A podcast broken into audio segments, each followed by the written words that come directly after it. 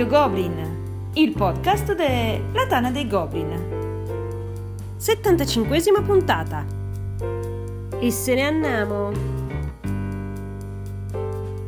Un saluto a tutti e benvenuti a questa nuova puntata di Radio Goblin, il podcast della Tana dei Goblin.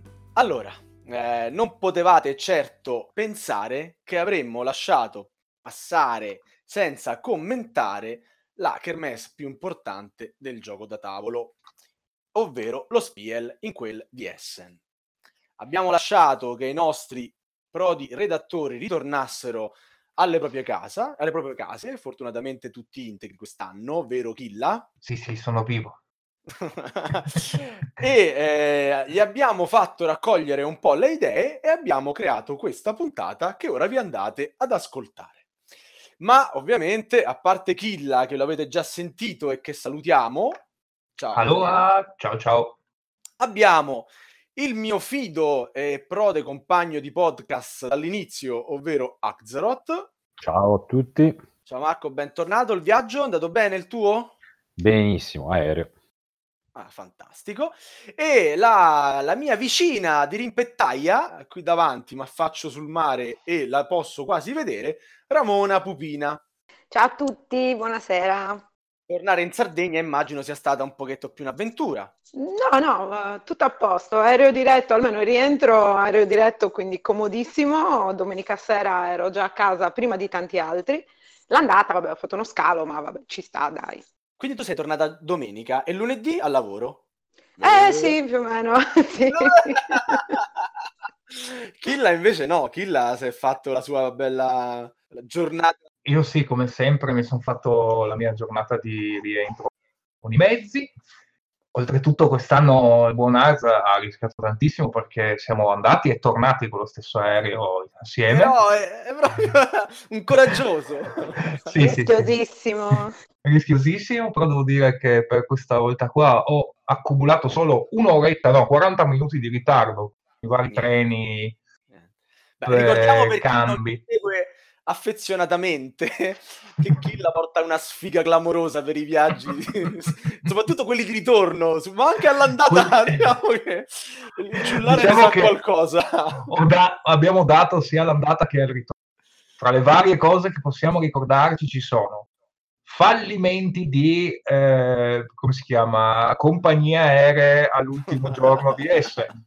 Vero, vero poi eh, camper che fondono il motore a mezz'ora di arrivo da Essen, eh, insomma, eccetera. Ah, no, scusa, beh, c'era una delle, delle, più belle, pappagalli persi in stiva con ritardo di t- tre ore dell'aereo e quindi conseguentemente eh, perdita della coincidenza per, per andare a prendere il, il, l'aereo che mi riportasse a casa. Insomma, quest'anno devo dire che è andato tutto a posto. E quindi è merito di Axaroth facile. Secondo me è più probabile il merito di Tania, da questo punto di vista. Ah, ok. Allora, porta anche Tania, porta fortuna. E allora, belli fortunati, belli riposati, andiamo un attimo ad entrare subito nel vivo, perché poi di carne eh, sul fuoco ce ne abbiamo parecchia. La prima cosa che vi vado a chiedere, mm, anzi la prima cosa, cari ascoltatori, che ho chiesto ai nostri redattori è di selezionare tre titoli per un motivo solo loro, quindi adesso andremo anche a scoprire, oltre al titolo, anche il motivo per cui ce lo vogliono presentare. Cominciamo in ordine alfabetico da Axaroth, che eh, vuole parlarci di Escape Tales Low Memory. Sì, allora, Escape Tales Low Memory ne parlo perché fondamentalmente io non sono per nulla un estimatore dell'escape room, cioè più che estimatore non, non mi interessano proprio, quindi le ho saltate tutte a pie pari eh, magari saranno anche bellissime, ma è proprio un genere che, che non mi interessa per nulla. Questa qua ce l'hanno data da recensire, molto gentilmente. Eh, me la sono presa io più che altro perché mi incuriosiva, dato che nel predecessore Escape Tales, ehm, primo come si chiamava, uh, The Awakening, il risveglio, eh, so che di fondo c'era anche una storia abbastanza bella, abbastanza coinvolgente, eh, e la presentazione di questa nuova scatola eh, parlava appunto di un, diciamo, un mistero, una storia vista da tre punti di vista, per cui hai fondamentalmente tre, tre sottogiochi da, da, giocare. Questa cosa mi aveva intrigato e, e, quindi me la sono presa. Me la sono anche già tutta giocata. Uh, mi è piaciuta, mm, diciamo che non mi ha fatto cambiare idea sull'escape room, cioè non, non ne comprerò una tanto ci sta, dici, però questa merita. No, neanche, nel senso, no. questa perché me l'hanno data, se no comunque non l'avrei comprata. E, però sicuramente è fatta bene, ehm, sia a livello di storia sia a livello di, di, enigmi, poi tutto sommato. È fatta bene anche l'interfaccia, perché poi se, come me, a un certo punto ti, ti rompi le scatole di fare questi enigmi, vai a vai a vedere la soluzione e tanti salti. No, ma sì, no, Bari! Ma che terribile! Ma no, a me interessava vedere come andava avanti la storia. Leggiti un libro! Ma no, sì, appunto... È, è tipo era... il sommelier dei giochi da tavolo, dai, cioè... Proprio... volevo arrivare. No, nel senso che... Però, ecco, è, è fatta molto bene. Però eh, prendetela con le pinze perché io non ho appunto esperienza di altre escape room, quindi questa mi è sembrata bella, ma eh, magari, non so, uno che ne ha giocate altre Chiederemo a Geno, a Geno sì. o a Gen Zero di, di aggiornare la sua... Beh, come, come, spoiler, Gen Zero so che The Awakening è forse la escape room preferita tra quelle che ha fatto, quindi comunque pr- promette bene il fatto che sia su, sulla stessa scia fatta insomma dalla stessa, dalla stessa casa editrice, ecco, quindi penso che bene o male non... Ma c'è una domanda, c'è una domanda. Eh, il punto più forte della prima di The Awakening era che c'erano delle scelte, diciamo, morali, tra virgolette, da fare durante, durante la cosa, insomma, praticamente sì. potevi andare o da una parte o dall'altra, cioè la, la storia prendeva dei bivi. Sì, c'è anche qua. Mm, non ci sono chissà quali bivi qua in realtà, però specialmente sul finale, su come diciamo vuoi farla finire, anche se ci sono sicuramente diversi bivi sui finali, quindi puoi agire in un modo piuttosto che in un altro. Uh, io ho girato un po' a caso, però vabbè, è finita abbastanza. no, è finita anche molto bene, poi leggendo ovviamente gli altri finali che, che c'erano nel libro, direi che ho azzeccato quello forse più... Quello che ti è piaciuto di più, insomma. Sì, quello che mi è piaciuto di più, ecco, sono stato contento. Ripeto, non, non è il mio genere, però per chi ama il genere, secondo me, secondo me troverai in questa scatola un valido prodotto. Un buon passatempo. Ottimo. Continuando a passare la parola in ordine alfabetico, tocca a Killa, Killa Priest, che ci parla di un titolo che beh, è stato parecchio sugli scudi, nel senso che se ne è parlato tantissimo, poi pare che sia evaporato, nel senso che è finito, le scatole che c'erano sono diventate subito introvabili. E parliamo di Marvel Champions. Esatto. Allora, l'abbiamo giocato la mattina del, di, di, sabato, mi pare, domenica, non mi ricordo. il primo, sì. Sì, primo, primo della giornata. Sì. Allora, mi ha colpito per due motivi. Primo, eh, non pensavo di, um, di, riuscire ancora a, tra virgolette, interessarmi a un gioco di carte puro come questo qua. Nel senso che eh, il gusto, la soddisfazione che mi ha dato questo gioco qui eh, alla prima partita, cercando di migliorare e mettere al massimo delle potenzialità il mazzetto precostruito che mi hanno dato, devo dire che mi ha eh, particolarmente interessato. E quindi questo mi ha colpito molto appunto perché sinceramente dopo aver giocato a un disastro di giochi di carte, non pensavo potesse succedere ancora così facilmente. Allora, il gioco è un cooperativo da 1 a 4 giocatori, in cui ogni giocatore ha un uh, supereroe. Questo supereroe ha due lati, due facce praticamente, ha sia la sua parte supereroistica che il suo alter ego umano. Scopo del gioco è quello di abbattere il cattivone, il supervillain eh, di turno. Eh, nella scatola base ce ne sono due, mi pare, Rhino e un altro che non ricordo, e con un sistema molto simile, cioè molto simile, un sistema che prende sicuramente ispirazione da Il Signore degli Anelli, l'LCG, eh, però devo dirla subito, molto semplificato, giusto Marco? Sì. Alla sì, fine è molto molto sì, semplificato. No, beh, il Signore degli Anelli è, è, tutta un'altra pasta a livello proprio di, di, di, di complessità delle meccaniche, di intrecci, però... Vai, vai, vai avanti te. Però, però, però, però, però, però basta. No, però anche questo rimane interessante, però, voglio dire. No, allora, questo qua è interessante perché? Perché della sua semplicità, secondo me, ti dà una bella sensazione di combo praticamente, cioè il tuo mazzo, una volta che l'hai compreso e che l'hai capito, si incastra molto bene. Mi pare da quella poca partita che ho fatto, che quel pe- piccolo pezzo di partita che abbiamo fatto, che il mazzo si incastri molto bene, eccetera, eccetera.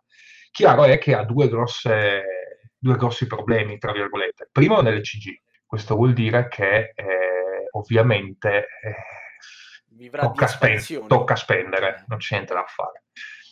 Secondo, che comunque bisogna vedere un pochino eh, quanto effettivamente spazio c'è poi per migliorare i mazzi, per cambiare un po' di cose, perché dopo un po' che hai giocato sempre con lo stesso mazzo, lo, lo dico per esperienza, ti rompi le scatole, insomma. Se c'è tanto spazio per cambiare magari anche tipi diversi per lo stesso eroe, eccetera, eccetera, eccetera, è un tipo di gioco. Se invece si scoprirà che non ci, sa- che non ci sarà, diciamo, in futuro, allora in quel caso ovviamente la cosa scende. Però mi ha talmente stato convinto che quando sono tornato a casa l'ho ordinato in italiano, insomma, per dirla proprio chiaramente. Ok, quindi c'è già una versione italiana di questo gioco? Sì, sì, è uscita a Lucca. Sì, sì, a subito. Sì, Fantastico. praticamente subito è uscita una versione italiana che da quello che ho capito io, almeno nei più grossi store uh, online italiani, è quasi, tu- cioè, è quasi tutta esaurita o comunque sai, difficile, più difficile da trovare, eccetera, eccetera. Comunque questo mi ha colpito molto anche per essere un gioco di carte, ecco, che io sono abbastanza, come si dice, un po' snob sui giochi di carte, devo dire la verità. Ramona? Eh, no, dicevo, è tutto grazie alla pubblicità di Killa, che l'ha eh sponsorizzato sì, talmente tanto che se lo sono comprati tutti. Quasi prima di lui, tra l'altro. Sì, no, non, è, non, è, non, ho, non, ho, così tanto potere, magari. No, no, non funziona così creiamo scimmie da più di vent'anni sostanzialmente. Ma ok, Ramona, tocca a te. Raccontaci un pochettino di questo Pharaon. Perché l'hai scelto? Perché ce lo presenti? Allora, io avevo già letto l'anteprima in Tana, fatta da Mika. Eh, un pochino mi aveva incuriosito, però non mi sembrava qualcosa di veramente considerabile. Eh, l'ho messo nell'elenco delle eventuali cose da provare eh, poi però dei ragazzi mh, polacchi con cui ci è capitato di giocare ben due demo durante la fiera in giorni diversi, eh, ce ne hanno un po' parlato e quindi incuriositi siamo andati appunto a, a provarlo. Abbiamo trovato due posti, insomma ci siamo seduti abbastanza facilmente, abbiamo provato questo giochino che non dura tanto perché siamo intorno all'oretta di gioco, quindi abbastanza veloce e che è fondamentalmente un piazzamento lavoratori, perché se parlate con me ovviamente spesso vi parlerò di piazzamento lavoratori che sono i miei giochi preferiti. Eh, la cosa che mi è piaciuta di più è che in poco tempo riesce comunque a dare delle belle sensazioni e quindi farsi giocare bene eh, carino, una buona variabilità perché il tabellone si può cambiare ogni volta, ci sono delle carte che possono uscire quindi in modo diverso, c'è un po' di fortuna cioè, effettivamente. Redondo, poi che attrae, no? Attira l'occhio. Sì, è vero, è, è, particolare. Ora, la grafica si può amare oppure no, perché chiaramente insomma, sembra un gran papiro con insomma, disegnate le tipiche cose egiziane, quindi insomma, eh, posso capire che ad alcuni potrebbe piacere ad altri no, però in realtà è disegnato anche molto bene, è molto scenografico, occupa anche un, un certo spazio consistente nel tavolo, però carino, insomma si gioca in 5 round in cui si fanno delle azioni, eh, per accedere alle azioni si paga un costo d'accesso che è una risorsa che viene indicata da una ruota che gira eh, e quindi praticamente eh, le stesse risorse in turni diversi possono ehm, dire, far selezionare azioni diverse perché proprio questa ruota gira e poi quindi si paga semplicemente l'accesso all'azione e poi si esegue l'azione stessa che richiede un, un pagamento in risorse. Eventualmente per pagare eh, l'azione che si vuole fare si può utilizzare la risorsa che si è usata per l'accesso come sconto. Quindi è importantissimo in questo, il, in questo gioco il tempismo, perché comunque eh, se si vuole risparmiare risorse, bisogna trovarsi con la risorsa giusta al momento giusto, nell'azione giusta e non è semplicissimo. Ora, le azioni poi danno varie cose, per cui attraverso le offerte si possono prendere delle risorse, eh, poi ci sono nobili artigiani che ti danno punti alla fine della partita, eh, ci sono dei tracciati che forniscono punti a seconda di quello che è il livello raggiunto, molto carino. Eh, e poi c'è anche un sistema per cui chi prima passa un po' alla terra mistica sceglie insomma, la tessera bonus con uh, delle, delle, risorse che poi si hanno a disposizione per il turno successivo.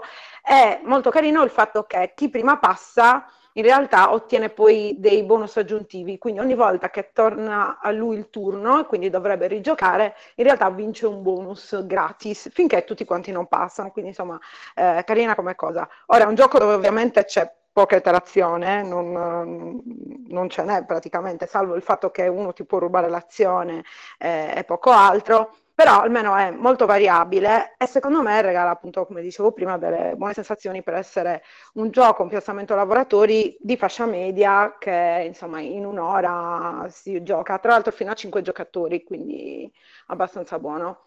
Anche in solitario, se non, se non erro. Sì, vero? mi pare di sì, mi pare di sì, sì. Mm, stanno sempre implementando, sempre più implementando la versione in solitario, che pure è un gioco, cioè la, giocare da tavolo alla fine è la cosa bella, è stare in compagnia, eppure sti giochi girano tanto in solitario. Bah, vabbè, Poi non so quante persone davvero giochino in solitario, ora sarebbe bello Molti, fare una statistica. In realtà. Sì, non parliamone male. allora, torniamo da Axaroth che bara perché ci parla di un gioco che non è ancora uscito, cioè li vuoi far proprio scoppiare di voglia a tutti i nostri ascoltatori, Marco? Allora, vi parlo di Stronghold Undead. Il gioco non è ancora uscito fino a un certo punto, nel senso che eh. sì, la scatola andrà su Kickstarter il 15 novembre, quindi probabilmente quando questo podcast sarà online sarà an- o ancora su Kickstarter o, o sarà finito da poco. Però Stronghold ha avuto una gestazione abbastanza lunga, nel senso che è stato pubblicato anni fa, eh, sempre alla Portal Game, sempre da firma Ignacy Trevicek, ehm, la scatola base di Stronghold, che era abbastanza macchinoso nelle meccaniche e scritto in modo terribile nel regolamento. Poi aveva avuto un'espansione Undead, sempre con lo stesso sistema. Poi a distanza di anni l'autore aveva completamente, cioè, non completamente rivisto tutto, però aveva diciamo, reso molto più, più semplici, più abbordabili eh, un, tutta una serie di passaggi senza però nulla togliere alla bellezza, alla profondità del gioco e aveva ovviamente scritto un manuale comprensibile. Nella sua mania di, di perfezionismo, perché comunque Trevicek non è, non è un designer che butta fuori giochi sul mercato se non è convinto, aveva rimosso dall'assedio l'assalto al, al, cancello perché non riusciva, a sue parole, a bilanciarlo con l'assalto alle mura. In questa nuova versione, e, e quindi diciamo la nuova versione di Stronghold era sì molto bella, molto rifinita, ma gli mancava un po'.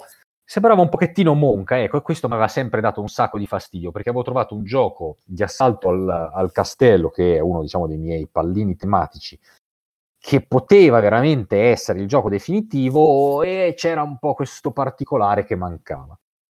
Con Undead reinserisce il cancello, anche se in maniera, diciamo, lo fa un po' rientrare dalla finestra perché non, non vincerai l'assedio distruggendo direttamente il cancello, ma influirai sul tracciato morale, vabbè. Comunque c'è, c'è, di nuovo questo particolare, mi piace un po' meno l'ambientazione non morti, però me ne importa niente, alla fine eh, penso che sarà il gioco definitivo sull'assedio. L'ho un po' provato con lui un paio di giri. Non è uno stand alone questo Undead? Sì, sì, sono tutti e quattro stand alone, sia il vecchio oh. Stronghold, la vecchia espansione Undead, eh, il nuovo Stronghold e questo nuovo Undead. Quindi questo sarà proprio il, il nuovo gioco sull'assedio di, di, Stronghold e vi consiglio di farlo. Se vi piace il genere, ovviamente si gioca in due. Bene, bene, torniamo con la parola a Killa che ci spiegherà Ever Rain. Hola. Hola. Allora, Ever Rain è quel gioco che probabilmente qui dentro solamente tu potresti apprezzare, Sava. Bene, meno male, finalmente un gioco cooperativi, tower defense, cioè parliamo di giochi veri. Ecco, infatti un cooperativo. Ma sei un infa, sei veramente un infa. Però in realtà è un cooperativo è un cooperativo fino a un certo punto, perché come ti potrà dire Marco, puoi cannoneggiare gli altri giocatori, cioè le, le navi degli altri giocatori, o meglio, oh. cannoneggiare i mostri che sono all'interno delle navi degli altri giocatori. Allora, il gioco è un tematico puro, totale al 100%. Eh, diciamo che il sistema di base è molto classico, nel senso che hai eh, abilità, azione, tiro dado. Fine. Quello che eh, gli dà quello sprint in più è che mi ha migliorato la giornata, perché devo dire la verità questo, eh. Quello che eh, il motivo per cui l'ho apprezzato particolarmente è che prima di questo gioco ho giocato a un altro gioco, a una demo di un altro gioco di cui mi aspettavo grandissime cose e che purtroppo non si è dimostrato ha lasciato male. Di que- sì, cioè, ci sono rimasto proprio malissimo, cioè ero distrutto, un uomo distrutto. Ma ne parleremo dopo probabilmente, anzi sicuramente. Quindi eh, invece avere tutta questa riccanza di tema, caos, dadi, gente ubriaca che va in giro per, per navi distrutte, grandi antichi che escono dalla, dalle profondità te- del mare, eccetera, eccetera, eccetera, mi ha rinfrancato. E quindi ovviamente mi è piaciuto molto di più di quanto probabilmente mi sarebbe piaciuto normalmente, ecco, per dirla proprio chiaramente. Ah, ho capito. Vabbè. Però, però, però, bisogna dire una cosa. Allora, innanzitutto, le, il gioco cos'è? È un movimento su una mappa del, di, del mare. Ogni giocatore ha una barchetta e una sua plancetta personale in cui ci sono tutti i vari spazi della mappa, della barca, scusatemi, ha la sua crew, la sua ciurma di, di marinai con abilità particolari e eh, statistiche particolari, ogni marinaio è diverso dagli altri, eccetera, eccetera, e va in giro per questa mappa a eh, fondamentalmente me, prendere e esplorare il mondo ogni turno ci sarà un evento, ogni turno ci saranno tanti dadi da tirare e a me ha un sacco divertito nonostante tutto, insomma, nonostante tutti i chiari difetti che il gioco ha in questo momento. Però Arz lo ha distrutto. no, no, non l'ho distrutto, cioè l'idea così de, del mare, delle navi, la ciurma, però boh, alla fine mi sembrava una, una roba veramente in balia delle carte che leggevi con questo tizio, tiravi due dadi, mostri che arrivavano dal nulla, non lo so. Sento Marco proprio che si è lasciato trasportare. Eh? Proprio... No, ma è parso un accrocchio mostruoso, però. Guarda, ti dico solo questo, praticamente cioè, avevamo il dimostratore che ci, messo, ci, ci, provava a mettere un po' di, come si dice, di pepe. No, aveva spiegato che cane, eh, cioè, non so. sì, cioè non sapeva spiegarlo, però durante la partita cercava di metterci un po' di pepe, no? Allora ci, le, ci, prendeva lui le carte evento e ce le leggeva lui. Alla seconda carta evento, e se ne legge una per ogni giocatore, sentivo dall'altra parte del tavolo di fronte a me Arza che fa...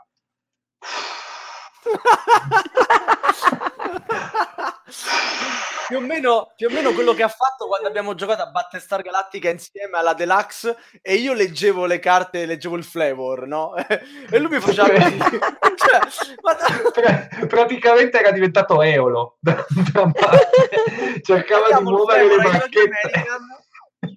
Diciamo che poi gli autori sono quelli di Village Attacks no? la, la casa editrice è la stessa eh, insomma, diciamo che non sfornano capolavoroni. Eh? Ecco, che si sappia, non vi diamo solo titoli buoni, eh, vi diamo titoli. Sono, d'accordo, sono d'accordo che non sfornano capolavori, questo sicuramente non è un capolavoro, però secondo me se uno vuole pigliarsi un bel gioco di eh, tema, con quel tipo di tema lì, eccetera, eccetera, secondo me il suo lo fa, insomma. Eh, anche perché non ce ne sono altri. Vabbè, andiamo eh, fa, ecco, vabbè, eh, Marco deve sempre... Quindi, ho rag- quindi logicamente ho ragione. allora, ma torniamo un po' in Italia, e non perché Ramona non sia nel continente, qualcuno potrebbe, potrebbe pensare male, ma perché parliamo di un gioco eh, di autori eh, nostri vicini, anzi... Italianissimi. Romani, romani praticamente. Parliamo di Terramara. Esatto degli A chi tocca, per chi insomma li conosce, hanno già fatto alcuni titoli più o meno conosciuti come Leonardo da Vinci, Egizia, eh, insomma dei titoli abbastanza carini, un po' vecchiotti adesso va bene, però che comunque si mantengono bene, no? Eh, quindi stavolta sono usciti con questo nuovo titolo, con uh, la Quind. Eh, era uno dei titoli che mi incuriosiva di più, quindi sono andata a provarlo eh, è ambientato nella Emilia del 1600 a.C. più o meno, appunto in queste zone che si chiamano terra-mare. Ogni giocatore in questo gioco deve far fiorire insomma, il proprio clan eh, e per farlo cosa fa? Eh, manda le, i propri rappresentanti, quindi capoclan, gli esploratori, i guerrieri, in giro per insomma, queste terre alla ricerca appunto di risorse e quant'altro per cercare di far fiorire la propria civiltà. È carino soprattutto il sistema di gioco, mi è piaciuto abbastanza, devo dire, eh, perché ehm, ha questo sistema per cui il gioco è organizzato in cinque turni totali e eh, a ogni turno corrisponde, diciamo, una zona del tabellone. Eh, quindi c'è questa possibilità di mandare eventualmente eh, i, i, personaggi, diciamo così, eh, a prendere delle risorse anche in delle terre lontane. Eh, la particolarità però è che appunto questi lavoratori torneranno indietro solo nel turno corrispondente a quell'area di gioco. E quindi mentre le risorse ti arrivano subito, risorse anche abbastanza potenti perché più in realtà si, più, si va avanti, più le risorse sono importanti, eh, poi rimarrai con meno lavoratori per eh, i turni a seguire finché non recuperi quelli. Eh, comunque un buon sistema di gioco secondo me, c'è un sistema di piazzamento basato anche su dei vincoli, per cui entra in gioco anche la forza militare del clan, per cui se si vuole piazzare dove ha già piazzato un giocatore è necessario avere una forza militare superiore e poi si vanno a creare dei manufatti pagando delle risorse che vanno comunque modificate insomma, eh, per elaborarle, diciamo così, perché poi daranno insomma punti a fine partita. Eh, devo dire che tutto sommato a me è piaciuto, interazione ovviamente in diretta, come piace a me, che sto nel, più o meno nel mio orticello, anche se dai, un pochino c'è, perché comunque la, la, forza militare c'è e si possono fare anche delle incursioni che poi tolgono delle risorse agli altri giocatori. Comunque, insomma, secondo me è interessante. Comunque Ramona avrà dei gusti orridi per i giochi da tavolo che gioca sulla roba German. è multisolitario, ma vi sta dando una pista su come li spiega. Cioè, vergognatevi, eh? Axaroth e Killa Priest. Eh, vabbè, lo so. Io l'ho giocato oggi proprio Terramara, eh. Ti è piaciuto? Sì, sì, sì, non è male, è un gioco sopra la media, secondo me. Sono ah, ancora quindi un po'... ce lo ritroviamo nel Ce lo ritroviamo negli otto magnifici, ho capito. Ora cosa che, che, dicono verrà utilizzata contro di loro. Ho detto che è sopra la media. ecco. Comunque, no, è carino. Io il mio unico dubbio sul gioco, la prima partita che ho fatto oggi completa, è che eh, sembra t- tanta roba, no? Cioè, è un po' sovrabbondante come stile di gioco, però è un, uno stile di design che è abbastanza usuale ultimamente almeno, no? Cioè ci sono, eh, succede molto spesso di trovare questi giochi pieni di roba, eh, con tante tante azioni, tante tante robe. La parte dei, dei, lavoratori che vai a utilizzare dopo, secondo me funziona molto bene, quella è carina, proprio la parte più molto bella. Molto carina, sì. Mm-hmm. Eh, hai ragione, comunque ultimamente tanti sono i giochi così che hanno tanta carne al fuoco che è veramente eccessiva, ma infatti sono tanti anche i giochi che quest'anno magari, su cui quest'anno avevamo delle aspettative e poi si sono rivelati tali, quindi sì. Quindi meglio pochi ma buoni, meglio puntare sì. gli occhi su quelli che insomma comunque si alzano dalla media. Dicevo, torniamo con la parola a Marco Axaroth che ci parlerà di Western Empires. Allora, Western Empires è un gioco nuovo che in realtà è un gioco pochissimo perché questo Western Empire è la scatola a sé stante della metà occidentale di Mega Civilization, mm-hmm. che a sua volta è la riedizione un po' modificata e ampliata nelle tecnologie, nelle possibilità tecnologiche del vecchio Advanced Civilization di Francis Tresham. Quindi in Western Empire non c'è altro che Advanced Civilization eh, un po' rivisto con più possibilità, più tecnologie, però il sistema di gioco è esattamente quello. Ma gliene mancavano a quello vecchio di possibilità e tecnologie. Sì, ma, no, qua, qua, ce ne sono ancora, ancora di più. Um, purtroppo è uno dei classici giochi che so che non giocherò mai, infatti sto studiando, lì c'è un, c'è un sistema per la partita veloce, ovvero 5-6 ore dice il, il gioco. eh, la partita veloce. Eh, in più ovviamente molto tempo lo portano via le contrattazioni libere al tavolo eh, e, e, so che è blasfemia, ma in questi giorni stavo provando un sistema per per togliere tutta la parte di contrattazioni e fare degli scambi col gioco sempre tramite le calamità per accorciare i tempi, che le però al massimo secondo me, eh, sì, secondo me al massimo si accorceranno di un'oretta, quindi il classico gioco che o giochi alla Gobcon eh, o quando hai una giornata intera di gioco a disposizione, se no purtroppo a casa non, non lo fai mai, lo, fai, lo puoi fare online e basta. Allora, ecco qua, vi faccio sentire l- la parte, come si chiama, sonora del- delle contrattazioni al tavolo di Western Legends da parte di Yes. Azeroth. No, no, quando c'è da contrattare io so- sono, Lo soprannomineremo Eolo. eh, sono anche, sono anche violento quando c'è da contrattare, però è, è sempre una meccanica che secondo me che al tavolo no- i nostri ascoltatori più fedeli ricorderanno che Axaroth gioca al trono di spade senza diplomazia. Cioè non, sì, si, accordano su, non si accordano su niente. Praticamente sì, un gioco spogliato della sua parte più, più succosa, più gustosa. Eh, comunque, comunque, Western Legends a breve su tutti i vostri mercatini preferiti. No, no, Western Empire. Western, ah, Western Legends è quello, quello del West. È vero, quello del West gran bel giochino, a me piace, vabbè, ma lasciamo perdere quello che piace a me e torniamo a Killa che chiude il suo trio con Electropolis. Vi annuncio fin da subito, lasciate perdere Killa perché questo non lo trovate davvero sto gioco. È vero, è abbastanza difficile da trovare, penso che le uniche copie che c'erano in giro in Europa sono già finite, tipo il giorno, due giorni dopo la fine della fiera, e ehm, l'ho già giocato due volte è un gioco, un piazzamento tessere, l'abbiamo giocato la sera a, a casa, ritornati il primo giorno proprio di fiera, o il secondo, non mi ricordo più.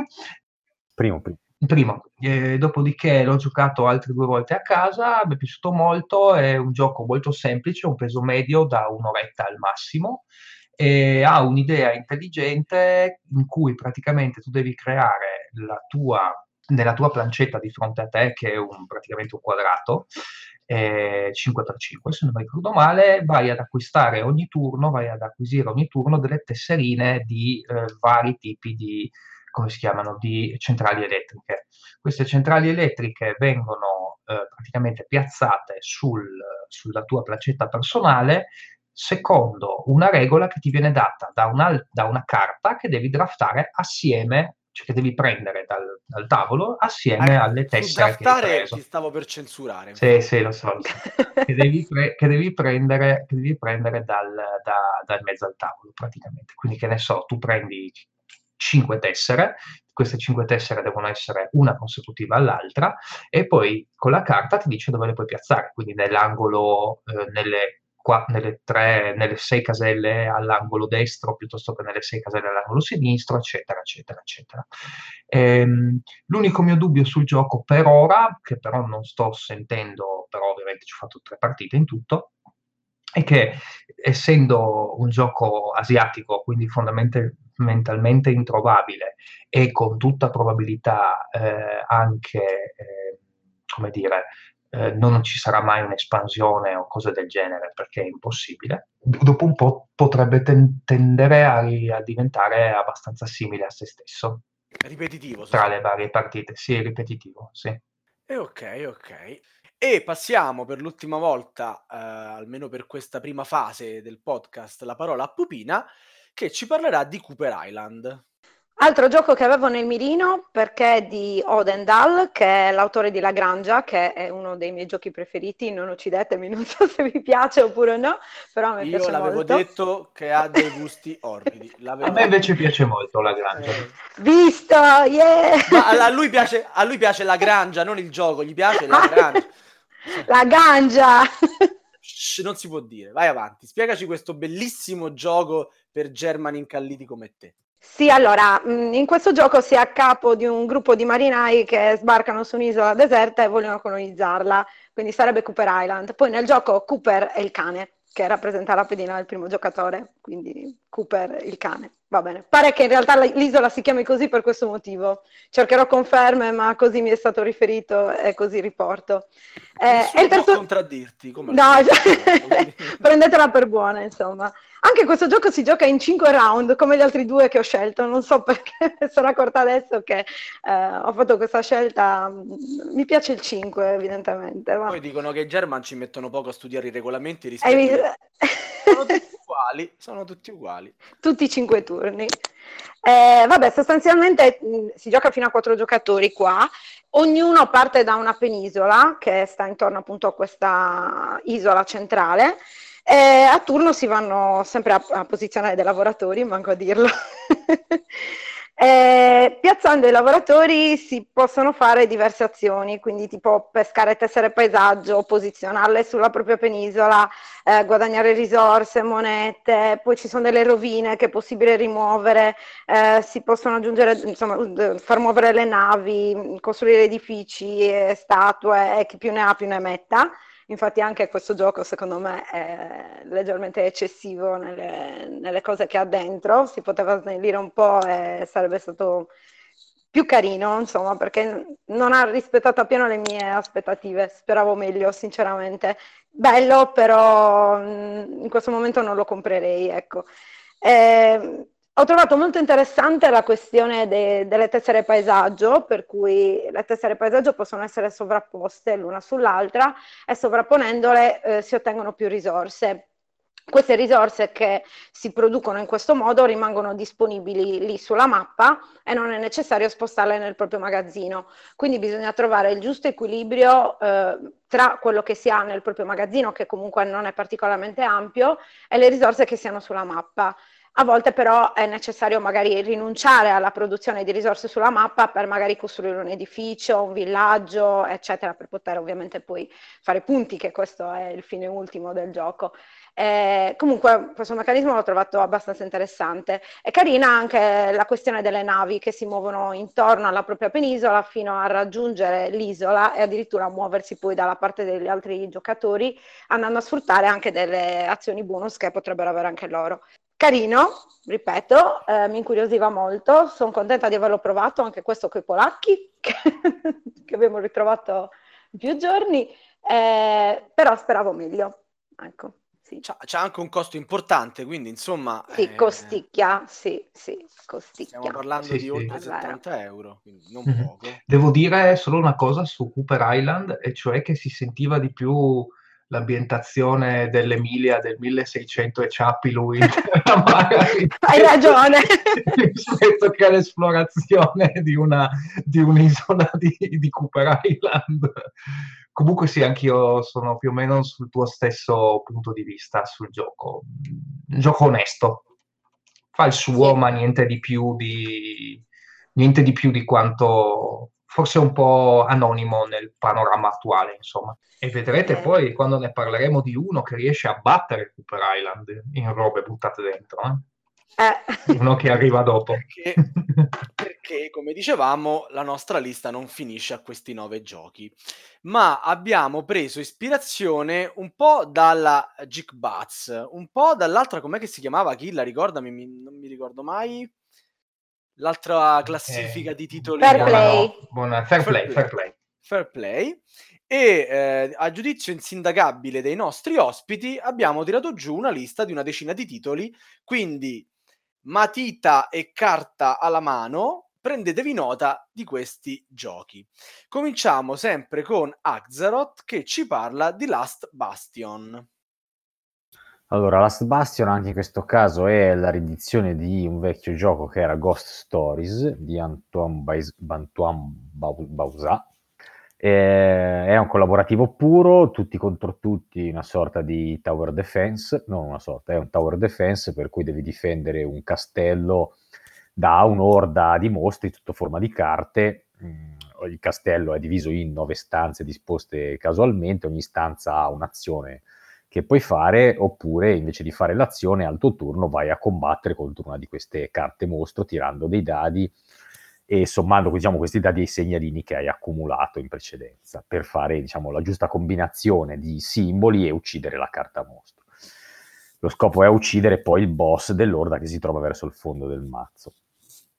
Eh, è un gioco come era Ghost Stories molto molto difficile in cui perdi male proprio il più delle volte. Non so, penso la prima partita di aver visto bo- massimo una decina di carte del mazzo che ce n'è a 50, quindi al di là di questo, uh, onestamente, dopo averlo giocato già un bel po', perché praticamente è il primo che ho aperto quando sono tornato giù a Essen e, e poi col gruppo ci siamo un pochettino incaponiti, una, in una sera ne abbiamo fatto 6 o 7 partite perché volevamo cercare oh. di vincere.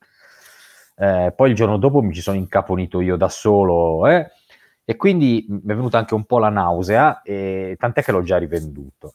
Eh, no, la vita dei giochi a casa di Axeroth è una roba proprio micidiale. No, ma cioè, ti, vedo, fatto...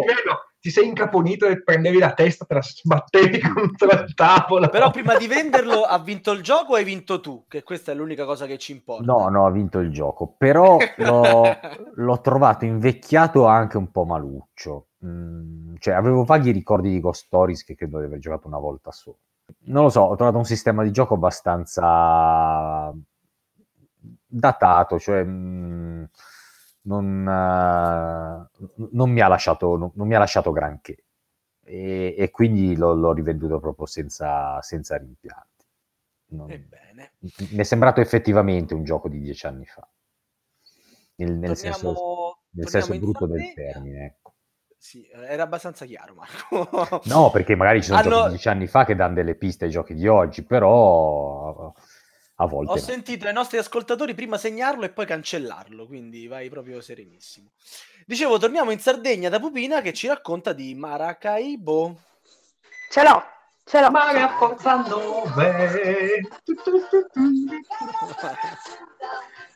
Ero pronta.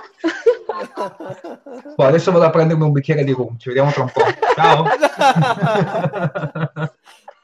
bisogna parlarne col sottofondo di questo gioco. Tanto tutti quanti quando abbiamo sentito il titolo abbiamo pensato a... Lo, me- lo, metto, lo metto, io in post-produzione, tranquillo.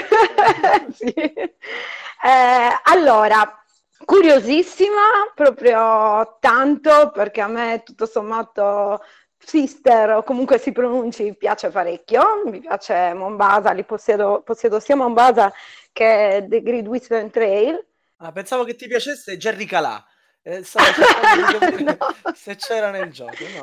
No, eh, però ero molto curiosa, infatti sono andata ad accaparrarmi il tavolo, però ho trovato altri goblin già seduti lì e mi sono parecchio arrabbiata, ho detto mannaggia, per fortuna ne ho trovato un altro eh, e poi l'ho giocato con Killa, il giullare e Davide, però aiuto, mamma mia, no, no, no, no no, c'è un po' di tutto dentro, è veramente grande, grandissima delusione, cioè mm. complesso per niente. Altro titolo da decennare. Sì, movimento sul tabellone che funziona un po' come di Great Western Trail, però non rende allo, allo, stesso modo perché poi uno in realtà va a trascinare gli altri nel finire il turno e poi insomma una marea di roba, tessere a più non posso, carte, eh, bonus, eh, di tutto, no, io l'ho bocciato, no. Guarda, per me no. Il supermercato della meccanica. Esatto. Veramente. Cioè, il discount il Lidl della meccanica, c'è dentro di tutto. E quella volta lì bisogna dire una cosa: abbiamo avuto la fortuna, mia pupina, di giocarlo con un dimostratore capace. Lui è stato bravissimo, assolutamente, verissimo, Ma guarda. Veramente capace, solo che, cioè, vi dico solo una cosa: ci siamo seduti, la spiegazione è durata 35-40 minuti e noi siamo riusciti a, non, a fare praticamente tre domande allo spiegatore perché era proprio uno preciso al dimostratore, ci spiegava bene le cose, eccetera, eccetera. io fortuna. non dico che sia brutto, io non dico che sia, secondo me non è un brutto gioco, però ragazzo mio, fi, up fi, è un pochino tranquillizzati, cioè metti un due robe di meno, cioè ci sono, mi pare, tre o quattro eh, track dove vai avanti, prendi bonus, fai cose, poi c'è il movimento, poi c'hai le carte, c'hai le carte c'è la forza militare, c'è in tre modi diversi, poi c'hai le maggioranze tipo Mombasa che è la nazione che fa più cose, fa punti, cioè io ho capito che uno oramai oggi, nel mondo di oggi, se vuole fare un gioco da gamer, deve metterci dentro l'inferno e oltre e deve metterci dentro tutto. Però, cioè, veramente, la barocchitudine è incredibile. Cioè, mi sembrava un gioco di Lacerda, non dico altro. Cioè, sembrava un gioco... L'ho pensato anch'io. sì. Ma veramente, cioè, anche solo per il, la quantità di robe che devi muovere eh, sulla tua mappina. Poi il fatto che ti continua a dare sempre, no? continuamente, cioè peschi carte, le peschi ogni turno, arrivi a sbloccare cose, è sicuramente un gioco che secondo me ad alcuni, cioè a chi piace quel tipo di gioco, piacerà tantissimo, perché comunque è un gioco pieno di roba, e a uno che piace eh, un gioco con tantissimo, tantissime cose da fare, tantissime eh, strade da percorrere, eccetera, eccetera, potrà piacere. Secondo me, il mio piccolissimo punto di vista, eh, c'è tanto fumo, però non so sinceramente, ed è impossibile da capire quanto arrosto effettivamente ci sia in fondo a tutto. No, ma se vuoi provare un gioco suo può anche andare bene prendere questo direttamente, per carità. Io personalmente che possiedo già gli altri due dico anche no, grazie. Marco Axarot, anche per te è no? Anche per me è no. E quindi i nostri dua. ascoltatori risparmiano 70 euro. ma no, ma poi piacerà. Ah, io, io sono convinto che piacerà, ma a alcuni giocatori, eh, secondo me, piacerà molto questo tipo di gioco qua. Addirittura. Secondo, sì, sì, secondo me è il tipo di gioco un po' che, che Beh, a me non mi avete fatto venire così. voglia di provarlo, eh? ve lo dico proprio tranquillamente. No, ma una prova io consiglierei di farla perché appunto come dice Killa magari ad alcuni può piacere, anzi no, piacerà sicuramente. Però non lo so, io sarà che già conosco gli altri due, per me era già abbastanza così, dico no, anche per questo, insomma. Alla fine il dimostratore, a un certo punto, lui, face, lui ci spiegava le cose, poi a un certo punto o io, o, o Pupina, o il Giullare, eccetera, eccetera. Ah, come Mombasa, è lui. Esatto. Sì. Ah, come Great Western Trail, è lui. Sì, Ah, come eh, Blackout Hong Blackout Hong Kong. Ah, sì, è, è, proprio così. Cioè, sembra tipo un patchwork di, di, di, giochi tutti mischiati assieme. Secondo me un pochino, magari mi sbaglio, eh, un pochino è anche il problema che deve farne uscire uno all'anno. Dopo un po', cioè, le idee anche, no? Sono, sono cadono. Eh? Ah. Ebbene, adesso invece andiamo a parlare di un giochino, ah, chiamarlo giochino già, insomma, mh, mm, di cui avrete una particolarissima sorpresa alla fine di questo mese nel nostro podcast. Non vi posso dire di più, tranne che Killa ci parlerà di Trismegistus, The Ultimate Formula. Eccoci qua, allora Trismegistus ehm, un gioco di Tascini e di, aspetta un secondo solo, che non mi ricordo più di chi è oltre a Tascini perché sono in due che l'hanno fatto ed è anche di un altro italianissimo Federico Pierlorenzi, è uscito sicuramente con GiochiX e con Board and Dice, non ricordo male, è un gioco di praticamente di draft di dadi. Eh, hai una plancetta di fronte a te e sei un grande eh, alchimista e devi cercare praticamente draftando questi dadi, piazzandoli sulla tua plancetta e trasmutando le varie essenze che trovi all'interno di questi dadi che ti danno eh, delle risorse, fondamentalmente vai a prendere, a fare degli esperimenti, completare delle formule alchemiche, migliorare la tua pietra filosofale, fare soldi, fare punti, fare cose. Allora, io non l'ho giocato questo, devo dire la verità. Eh, lo abbiamo visto, l'ho visto giocare, l'ho visto pensare perché il tavolo era sempre pieno, diciamo sembra sinceramente un gioco leggermente più pesante dei classici giochi di Tascini, per dire, cioè siamo ai livelli di Zolkin come pesantezza, ecco, non tanto di Marco Polo o altri suoi. Il gioco sembra interessante, ha un sistema di set collection, di poteri, eccetera, eccetera, è interessante, sembra un, un gioco di quelli tosti, insomma, da, da, da Eurogame puro, ecco. La cosa più interessante è che i i dadi praticamente guadagnano quando li prendi, li, prendi, li drafti a, a blocchi mm, di tre. Mm, stai alla terza, eh? Che c'è? Eh, draftare? Perché non si può dire draftare? Va, va, se proprio ti piace. Sì, io ho sempre usato draftare. No, sono un giocatore di Magic, cioè draftare, sono nato da... da, da... E, e, se no cosa... come lo dici, scusa? Non lo so, a me il draft mi fa pensare a ai film di macchine. Ma dai! no, draftare si intende, c'è un pool e prendi delle cose da un pool, no? Draft, da, da, un pool, va, ma sì, dai, continu- continua, continuiamo a farci del male. Ah, c'è tutto il problema della, dell'americanismo, delle cose. Però anche questa roba qua, no? Cioè, io capisco che giustamente uno dice siamo in Italia, parliamo italiano però eh, dei termini, tra virgolette, tecnici eh, che, si, che vengono usati dappertutto. Guardi. Eh, facciamoci un podcast se vuoi. Cioè, i termini tecnici si usano così, non è che, cioè, non so, eh, quando la Banca Centrale Europea fa il quantitative, quantitative easing, eh, eh, fa il quantitative easing, mica il coso quantificato, giusto? Eh, stessa cosa con il draft giusto? Eh, vabbè, comunque sembra un gioco bello pesantuzzo, sicuramente lo vorrò provare se ne avrò la possibilità, anche questo costa una parca e basta, questo è quello che ho da dire. Costa una pacca rispetto agli altri, insomma siamo molto più bassi, sostanzialmente siamo intorno ai 50 euro. Quindi... Ah sì? Ah, pensavo sì, che costasse di più. E tra eh, l'altro ho acquistato mh, con la, non so come si chiama, Game Starter, quello di GiochiX, quello che lo facevi subito, eh? La, le copie venivano via a 30-35 euro, quindi insomma stiamo parlando di... Ah, va buono allora. Aspetta che quasi quasi lo vado a prendere mo. Va bene, allora mentre Killa si compra l'ennesimo gioco mentre registra un podcast, ripassiamo la parola ad Axaroth che ci parla di un gioco m- magnifico, magnificent. Magnificent. Allora, questo non l'ho provato, l'ho solamente visto. Praticamente si tratta di, anche in questo caso, di una gestione dadi e anche in questo caso drafti dei dadi per eh, praticamente ampliare il tuo campo circense, diciamo, per viaggiare col tuo carro e fare spettacoli.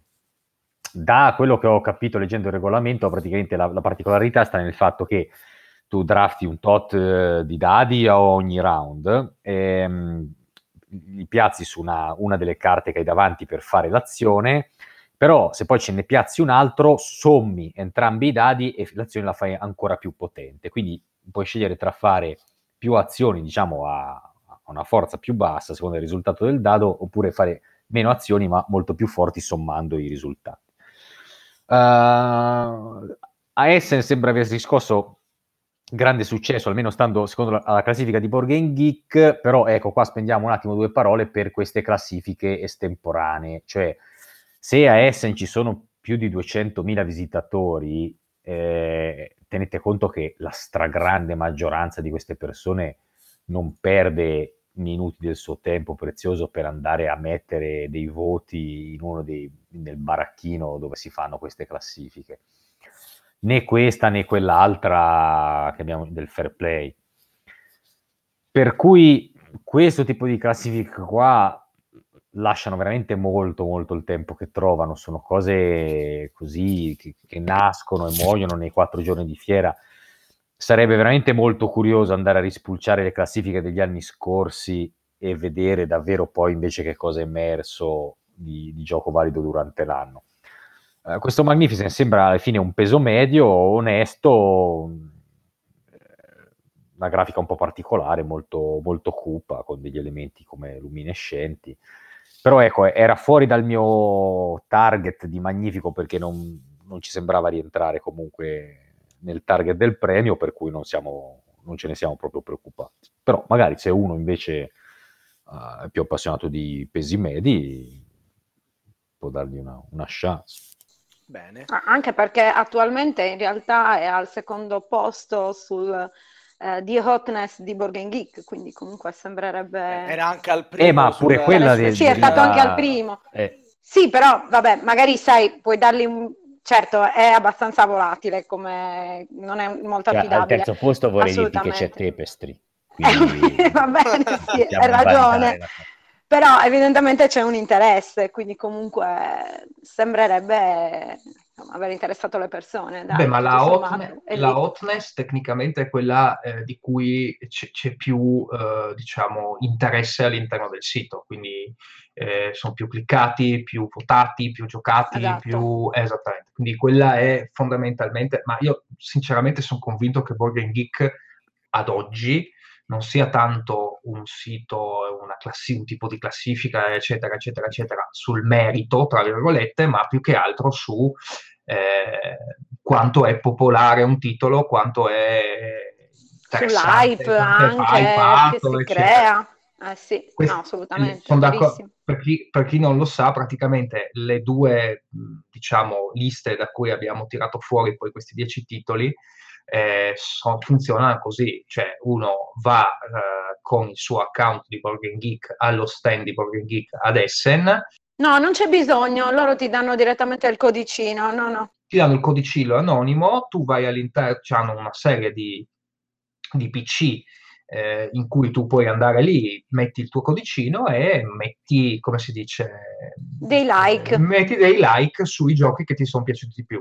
Chi ha ricevuto più like va più in su all'interno della classifica. Fair trade è leggermente diverso perché gli devi dare un voto da 1 a 5 e i primi 15 mi pare sono quelli che hanno ricevuto un voto almeno 40, 40 voti e eh, almeno il 3.5%, il 3,5%, cioè almeno un voto di 3,5%. Ecco avete capito che eh, se il minimo sono 40 voti, vuol dire che proprio cioè, la gente che vota è risicatissima rispetto al totale della fiera, no? E restiamo in tema magnifico perché ora Killa ci parla del secondo arrivato al magnifico del 2020. Dato che il primo sarà Nemesis, come tutti ormai eh, già eh, sappiamo. Chi è arrivato secondo, Killa?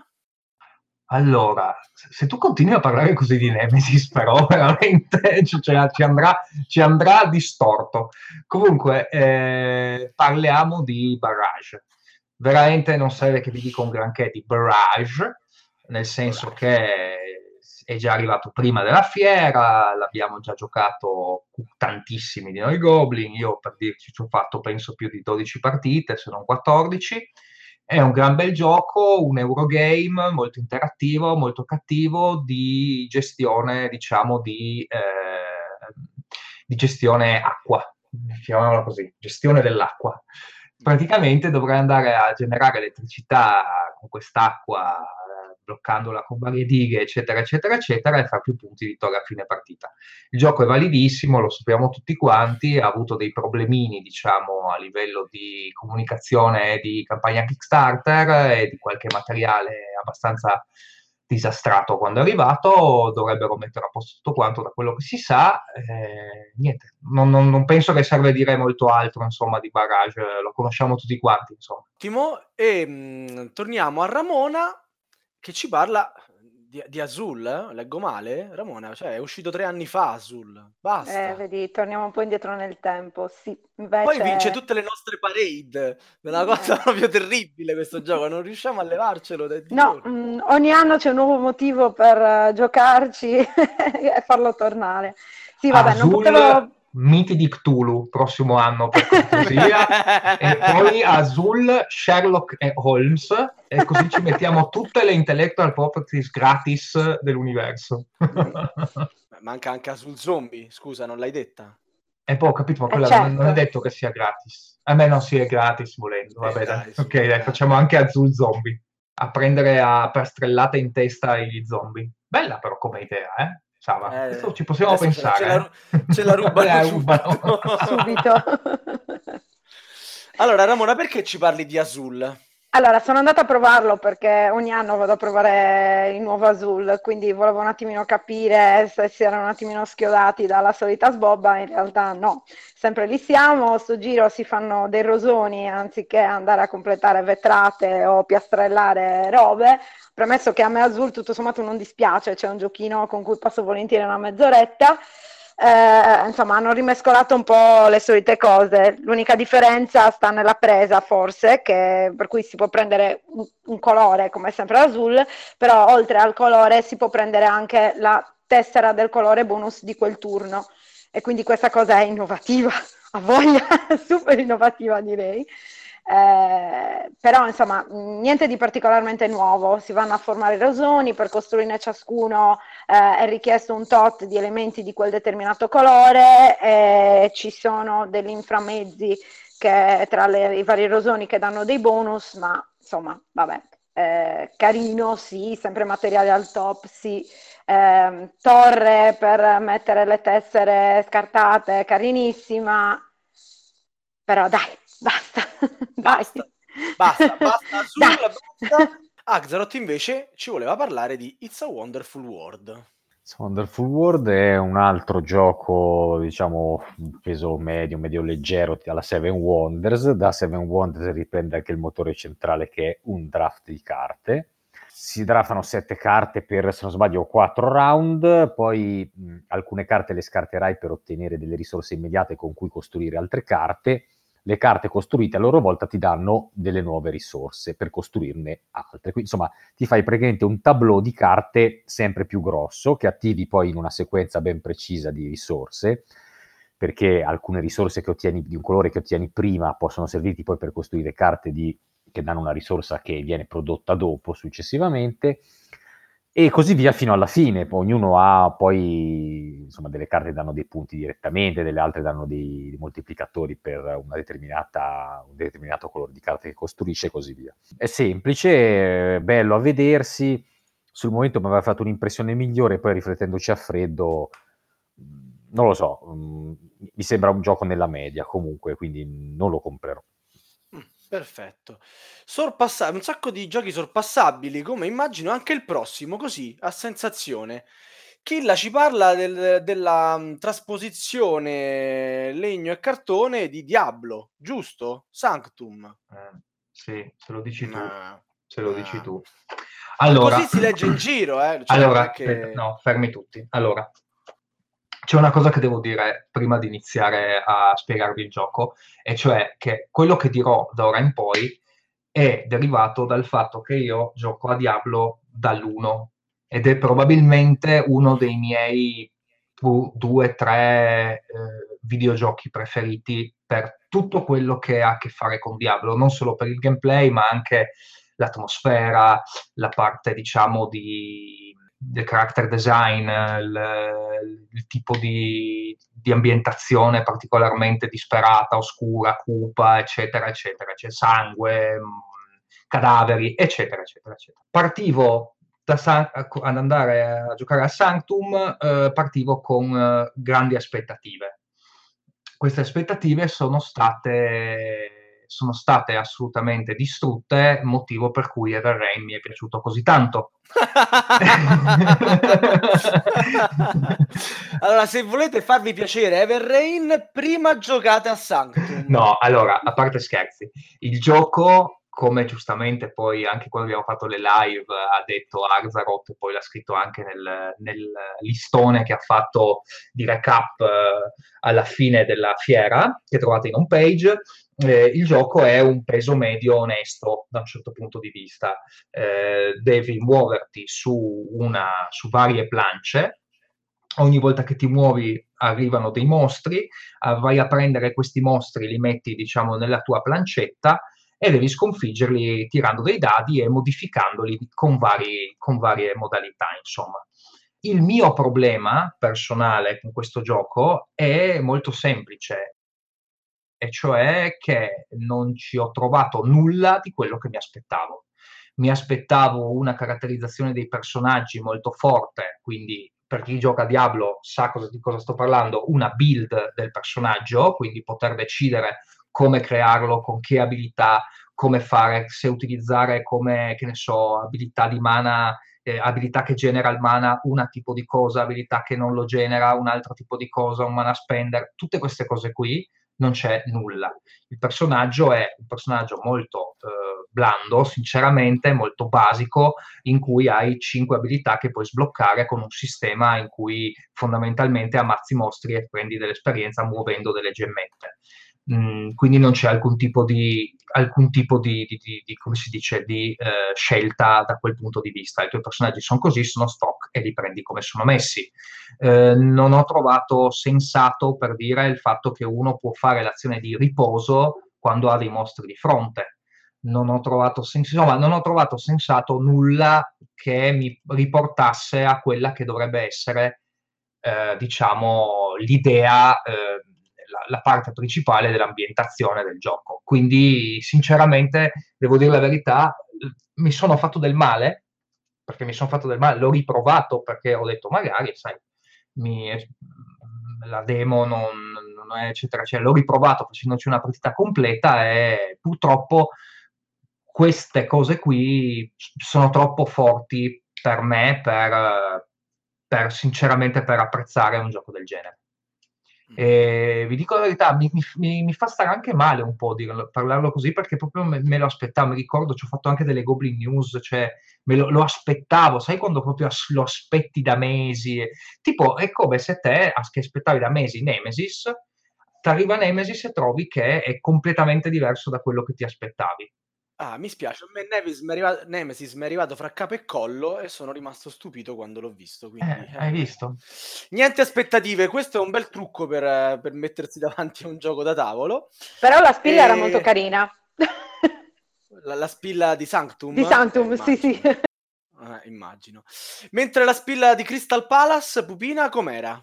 Eh, non, non bella quanto avrei voluto, perché era praticamente in cima ai giochi che volevo provare e quindi anch'io sono rimasta delusa da questo gioco. Eh, indovinate quanti round dura questo gioco? 5. Bravissimo! Sì, 5, però sei rimasta delusa perché qui c'è dell'interazione, secondo me.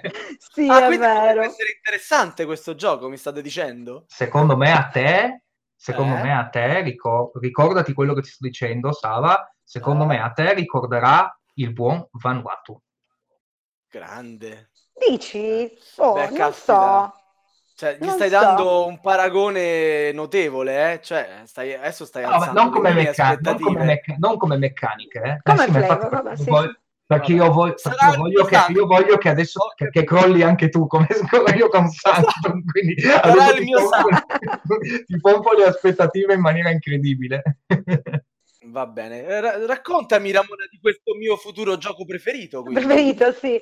Allora, ehm, il gioco sembrava interessante perché praticamente tu all'inizio hai quattro dadi e di questi quattro dadi decidi tu i valori da, da giocare. Segretamente decidi quanto devono valere i tuoi dadi. Più i dadi sono alti, più ti danno potere nel fare le azioni. Di fatto però ogni pallino dei dadi lo devi pagare. Eh, e tra l'altro eh, chi eh, investe di più ha l'iniziativa e quindi gioca per primo. E qui viene la prima cosa che non mi è piaciuta, perché il secondo non è il secondo che ha speso di più, ma è il secondo in senso orario. Cioè, perché stai dando l'iniziativa a chi ha speso di più, prosegui con questo sistema, dai un talloncino per dire chi è il secondo, chi è il terzo, chi è il quarto, non che poi va in senso orario. Incomprensibile, proprio non, non l'ho capita. Vabbè, Detto questo, si vanno poi a piazzare questi dadi uno alla volta sul, sul tabellone, ci sono insomma tutta una serie di, di variazioni che è possibile fare, per cui è possibile prenotarsi. E, e queste azioni, diciamo così, si attivano solamente per alcuni giocatori, quindi poi è importante il valore del dado che si è giocato perché puoi in realtà andare a scacciare via chi ha dei valori più bassi, quindi l'interazione effettivamente c'è in questo perché magari io mi sono prenotata per un'azione, poi arriva un altro giocatore con un valore più alto e mi scaccia e quindi io magari quell'azione non la faccio mai. Quindi interessante questo meccanismo. Eh, dopodiché c'è tutta una serie di attivazioni di eventuali carte personaggio che si possono prendere, che poi si possono combinare con altre cose, attivazioni di edifici, eccetera. E poi c'è anche la fase della rendita, per cui insomma si può uh, avere una rendita di fine turno, eh, soldi, eh, dati vari bonus che si possono avere. Eh, sta di fatto che però anche questa rendita secondo me non funziona benissimo, nel senso che ogni turno comunque perdi tre punti rendita e quindi super penalizzante, cioè magari uno si affanna per aumentare la propria rendita e poi però ogni volta ti affanni perché scende. Anche qua secondo me è un po' troppa carne al fuoco, secondo me, un po' esagerato, secondo me. Me lo aspettavo meglio. Me lo aspettavo bene, meglio. bene, bene, un sacco di soldi risparmiati questo podcast. Eh? Vabbè, tu provalo però, eh, vedi un po'. Poi, cioè, la spiegazione era, è stata anche abbastanza lunga, forbita, cioè, quindi, insomma, eh, tosto no, sicuramente, una, ma... Una piccola fiammella di interesse, quindi sicuramente se avrò modo ci... Provaci, però possibilmente non con gente che, che rimane... non con grandi pensatori, ecco. Okay. Perché... Quindi non lo posso non giocare, grazie. allora, ma Marco starà dormendo? Marco, ci sei ancora con noi? No, ci sono, ci sono. Speggi questo trovare. fuoco con Acquatica. Guarda come faccio i collegamenti stasera. Che transizione, ragazzi. Mamma mia, ragazzi. Incredibile. Allora, Applausi. Anche di Acquatica in realtà me ne sono informato poco perché anche questo era un peso medio Ma Marco leggero. c'era Essen, ragazzi scusate, è eh salito no, con ma voi, cioè, era lì, l'avete visto? fuori dal mirino, questi cosi qua. Anche in questo caso prendi una carta da un display comune, la metti sulla tua plancia, ne attivi gli effetti e poi attivi gli effetti anche delle, delle carte precedenti. Da quello che ho letto in giro è un gioco molto semplice, molto lineare, manca proprio un po' di profondità, eh, bella grafica, bella estetica, tutto quello che vuoi, però onestamente me ne sono interessato, cioè proprio poco al di là di queste poche informazioni, non era nel, nel target che cercavo e quindi l'ho bypassato allegramente. Diciamo però... la verità, qua, qua dentro non se lo ricordava nessuno, no, non sapevamo nessuno cosa fosse acquatica. Io sto guardando noi, la copertina adesso. Noi l'abbiamo quindi... messo perché era lì nella, nella top de- delle liste, quindi ci pareva brutto non nominarlo nemmeno, però sostanzialmente sto gioco, ma un buco nell'acqua. Bene, e chiudiamo... Anche l'uscita, anche l'uscita, incredibile veramente. Chiudiamo la carrellata di titoli con quello di cui ultimamente si parla tantissimo in Tana. Il secondo capitolo del di milione. Tapestry. ah no, ho sbagliato. Non era Tapestry. No, uh, no, sbagliato. No. Di Marco nuovo l'amico due. Daniele Tascini con eh. un altro gioco in questa lista. Daniele Tascini sta facendo proprio lo stacanovista. Eh, ma quando uno è bravo, è bravo. C'è niente da fare. Allora, Marco Polo 2 che prende il sistema di Marco Polo classico, insomma, dei viaggi di Marco Polo, quindi il piazzamento dei dadi tiro dei dadi e poi lo piazzi di varie spaziazione per fare, diciamo, per acquisire risorse piuttosto che per muoverti sulla mappa e fare i viaggi, eccetera, eccetera, eccetera. E ci aggiunge rispetto al gioco base, diciamo, scusatemi, è una standalone, quindi è un gioco singolo, eh, in cui alla fine io non ho capito, eh, l'abbiamo giocato assieme ad Arzaroth. Arzaroth, ma alla fine eh, si puoi giocare quindi con i personaggi vecchi? Allora, loro dicono di sì. In realtà, per esempio, già c'è un personaggio praticamente uguale a quello che, che ha due omini, che sembra proprio forte in questo gioco qua. Quindi loro, ti, se, per me loro ti dicono di sì, ma non è che si siano messi lì a... dicono a caso, insomma. Parliamoci no. chiaro, eh. Marco Polo è un gioco che lo equilibrano i giocatori, parole dell'autore. Quindi non c'è stato un una sorta di... Ma ora questi personaggi qua sembrano tutti molto forti, però, però capite, abbiamo fatto una partita sola. Sì, eh. infatti, non abbiamo neanche finito oltretutto perché giustamente non si finiscono mai le partite in fiera. Comunque, a meno che non durino pochissimo. Eh, comunque, eh, cosa cambia rispetto... Allora, nonostante le meccaniche di base siano fondamentalmente le stesse, il eh, flavor, così è contento Sava, il flavor del gioco e le dinamiche di gioco sono secondo me abbastanza diverse rispetto al suo predecessore.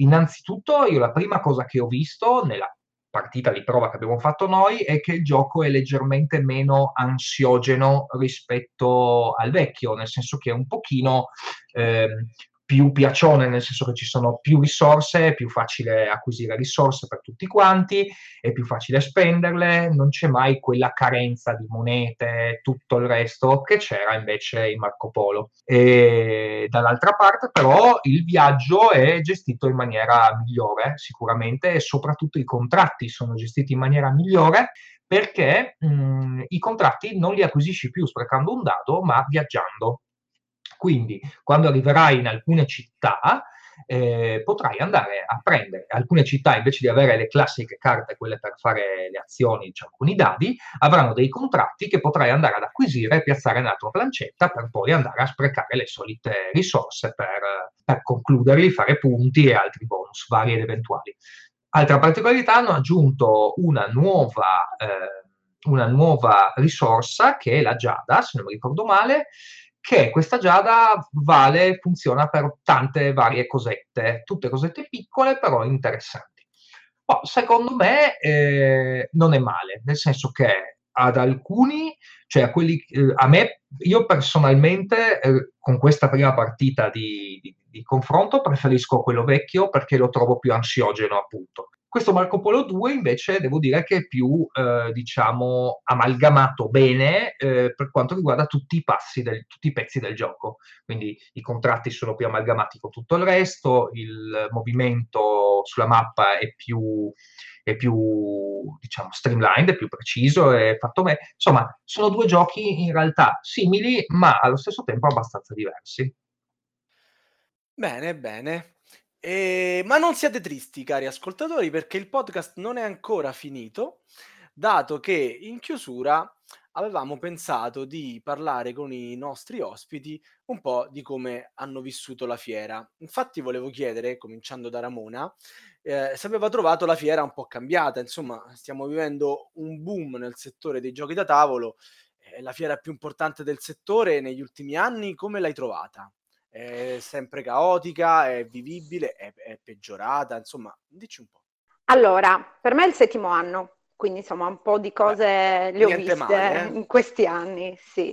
Eh, cosa ho notato di diverso? Intanto, vabbè, mh, hanno aperto diversi padiglioni in più, ormai quest'anno un altro, anche se non ricordo male, però insomma mh, negli anni si sono aperti sempre più padiglioni.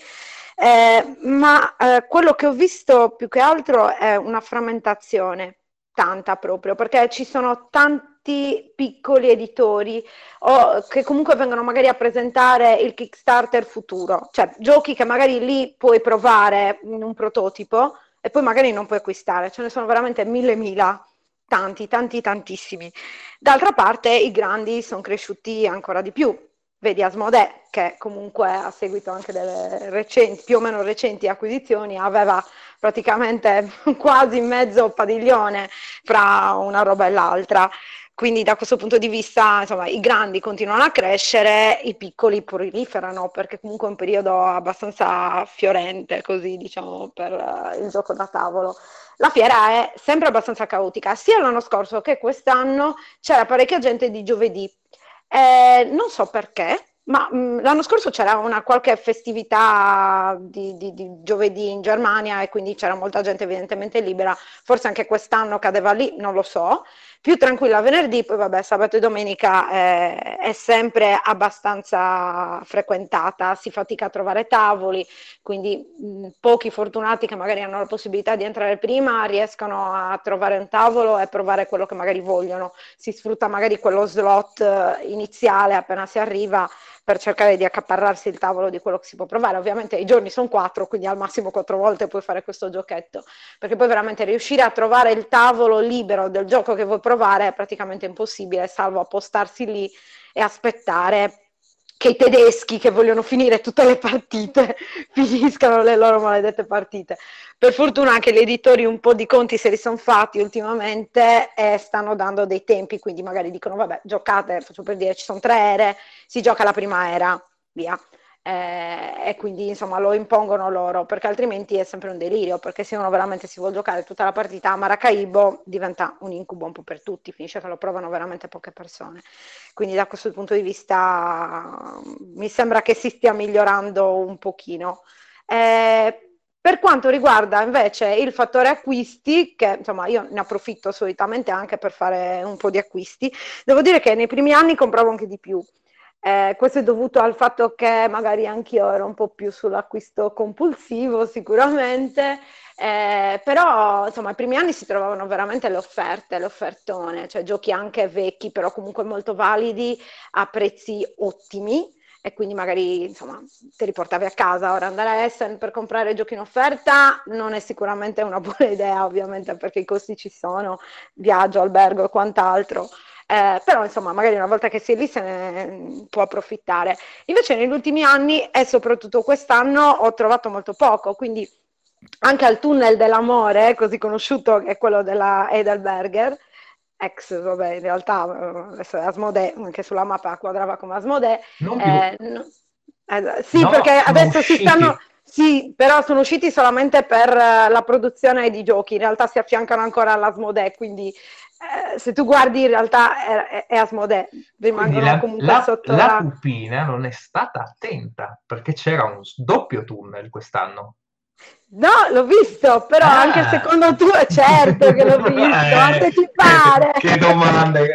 Cioè, no, ho visto tutto. Eh, no, vabbè, su queste cose sono ferratissima, quindi... Però davvero non ho trovato grandi cose. Ora, a parte i bancali di Lorenzo che arrivavano lì e riarrivavano e riarrivavano, che era 15 euro, quindi quello veramente era ottimo, secondo me.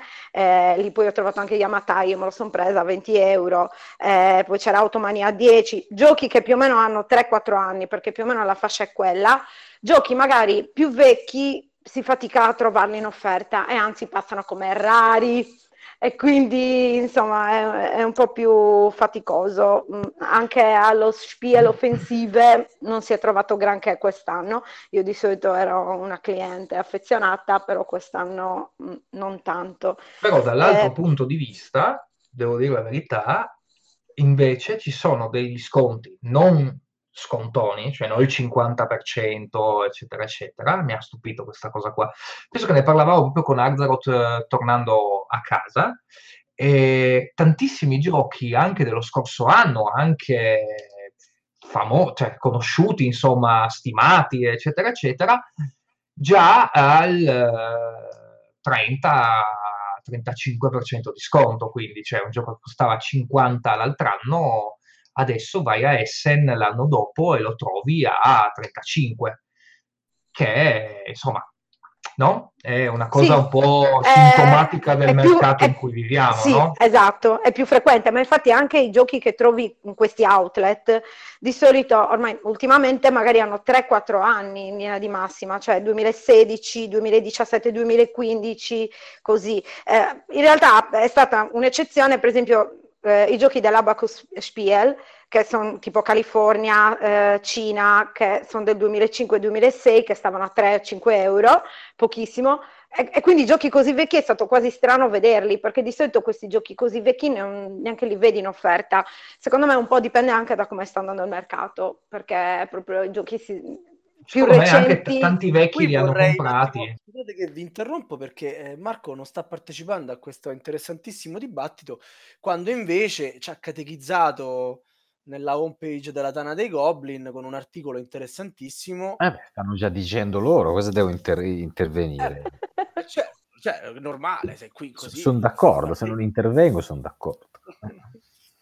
Beh, ma dici la, la, la, tua opinione su questo spostamento del mercato verso i Kickstarter anche a livello di, di, di mostra a questo punto, no? Cioè, non, ma, non, ma no, Kickstarter cioè... non è più una vetrina sufficiente, c'è bisogno di mostrare, eh, sì. di far toccare con mano, quindi mi, mi ha solo così fatto riflettere, poi non, non, mi dà fastidio, anzi, magari così provo anche qualche gioco prima che vada su Kickstarter e no, non mi fa schifo. Uh, è solo una trasformazione, forse anche inevitabile. Ripeto, prima ho parlato di, di Stronghold Undead, è il primo gioco, credo che me, la Portal metterà su, su Kickstarter. No, forse aveva fatto anche l'edizione deluxe di Preda Porté, però era un'edizione deluxe. Uh, sì, più che altro, ecco, sono quelle fiere che eh, eh, sono enormi, ma al contempo la gente è sempre di più, quindi non lo so, forse ci, ci vorrebbe una superficie ancora, ancora più grande per, per, riuscire a giocare a provare degnamente i giochi e questo sempre un po' che, che, che mi dà rammarico, oltre a quelli che si piazzano tutta la partita a un tavolo e che non si alzano prima di un'ora e mezza. Vabbè. Però vi butto lì uno spunto di riflessione. Eh, mi sono accorto sempre più spesso, eh, questo già succedeva agli altri anni, io sono cinque anni che ci vado a Essen, eh, mi, mi, sono accorto sempre più spesso che in realtà il grosso di tutto quanto, cioè noi come giocatori in generale, ci, siamo, ci facciamo guidare giustamente anche da un certo punto di vista per varie meccaniche, dall'hype, da tante cose, eccetera, eccetera andare a provare, come si diceva, la Feuerland, Crystal Palace, piuttosto che Maracaibo, piuttosto che tutti questi giochi, diciamo, hit della, della fiera, era molto difficile perché? Perché tutti si assemblavano lì e cercavano tutti quanti di provare queste cose eh, più conosciute, diciamo. Quando vai invece poi negli altri spazi, e questo è anche eh, sintomatico del, di come pensiamo e di cosa sta succedendo in questi periodi, quando vai negli altri spazi invece i tavoli sono spesso vuoti, cioè molto, molte volte eh, mi è successo la domenica o il sabato per dire di trovare mh, degli editori piccoli che magari non hanno dei grandissimi giochi, eh, per carità, però sei lì in fiera, ti siedi e provi. Invece, molto, sempre più spesso vedo che la gran parte delle persone vogliono andare a vedere solo i grandi, cioè Asmodee sempre piena continuamente, eccetera, eccetera, e invece tutta la parte più piccolina, meno importante, meno pubblicizzata, fondamentalmente, perché questo è il sunto, meno pubblicizzata degli giochi meno pubblicizzati degli altri che siano per la bellezza del, delle immagini, dei componenti e di tutto il resto, che sia per il fatto che semplicemente sono quattro asiatici che non sanno, nessuno sa chi siano e cosa facciano, molto spesso rimangono vuoti. E eh, quest'anno mi sono accorto ancora di più che la curiosità di scoprire poi queste cose qui, e ogni tanto succede di trovare qualche perla nascosta, è sempre più, è sempre meno sempre meno, cioè andiamo sempre di più a seguire poi quello che è l'hype, quello che il ci mainstream. esattamente, quello che è il mainstream vero e proprio. Ed è un peccato perché magari in questi 1250 titoli che sono usciti a Essen, probabilmente qualcosa di valido anche in quelli piccoli c'è e magari così ci fanno provare anche, cioè, riusciamo a camminare nella All 3 ci siamo persi il eh. Ponzi Scheme di quest'anno sostanzialmente. Beh, non lo so se ce lo siamo persi, non so se ci sarà, se c'è. Però, tecnica, però veramente ho visto che degli, dagli editori piccoli quest'anno soprattutto ho visto sempre meno persone che si siedono a, a giocare. Tanta gente che passa, guarda e va via. E questo è, è strano, no? Sì, forse, non lo so. Perché è anche vero che sai che escono tantissimi giochi, veramente tanti, tanti, tanti. Quanti erano quest'anno? Mille? Qualcosa del genere, ricordatemi, erano, erano un'infinità. Allora, nel momento in cui... 1200 ecco, e qualcosa. Eh. Ecco, allora nel momento in cui stai lì, magari dici anche sì, però non ho voglia di perdere tempo con questo gioco, poi magari non vale niente. Io, per esempio, mi sono seduta al tavolo di questo gioco, si chiamava Creed, era un gioco alla fine di, di guerra, bisognava... No, no, no, cioè per carità non era il mio, quindi l'ho puntato oh, anche, male. Ti volevi, io. ti volevi male. So, cioè, ma non lo so, l'ho visto lì, mi pareva interessante, ma proprio anche no.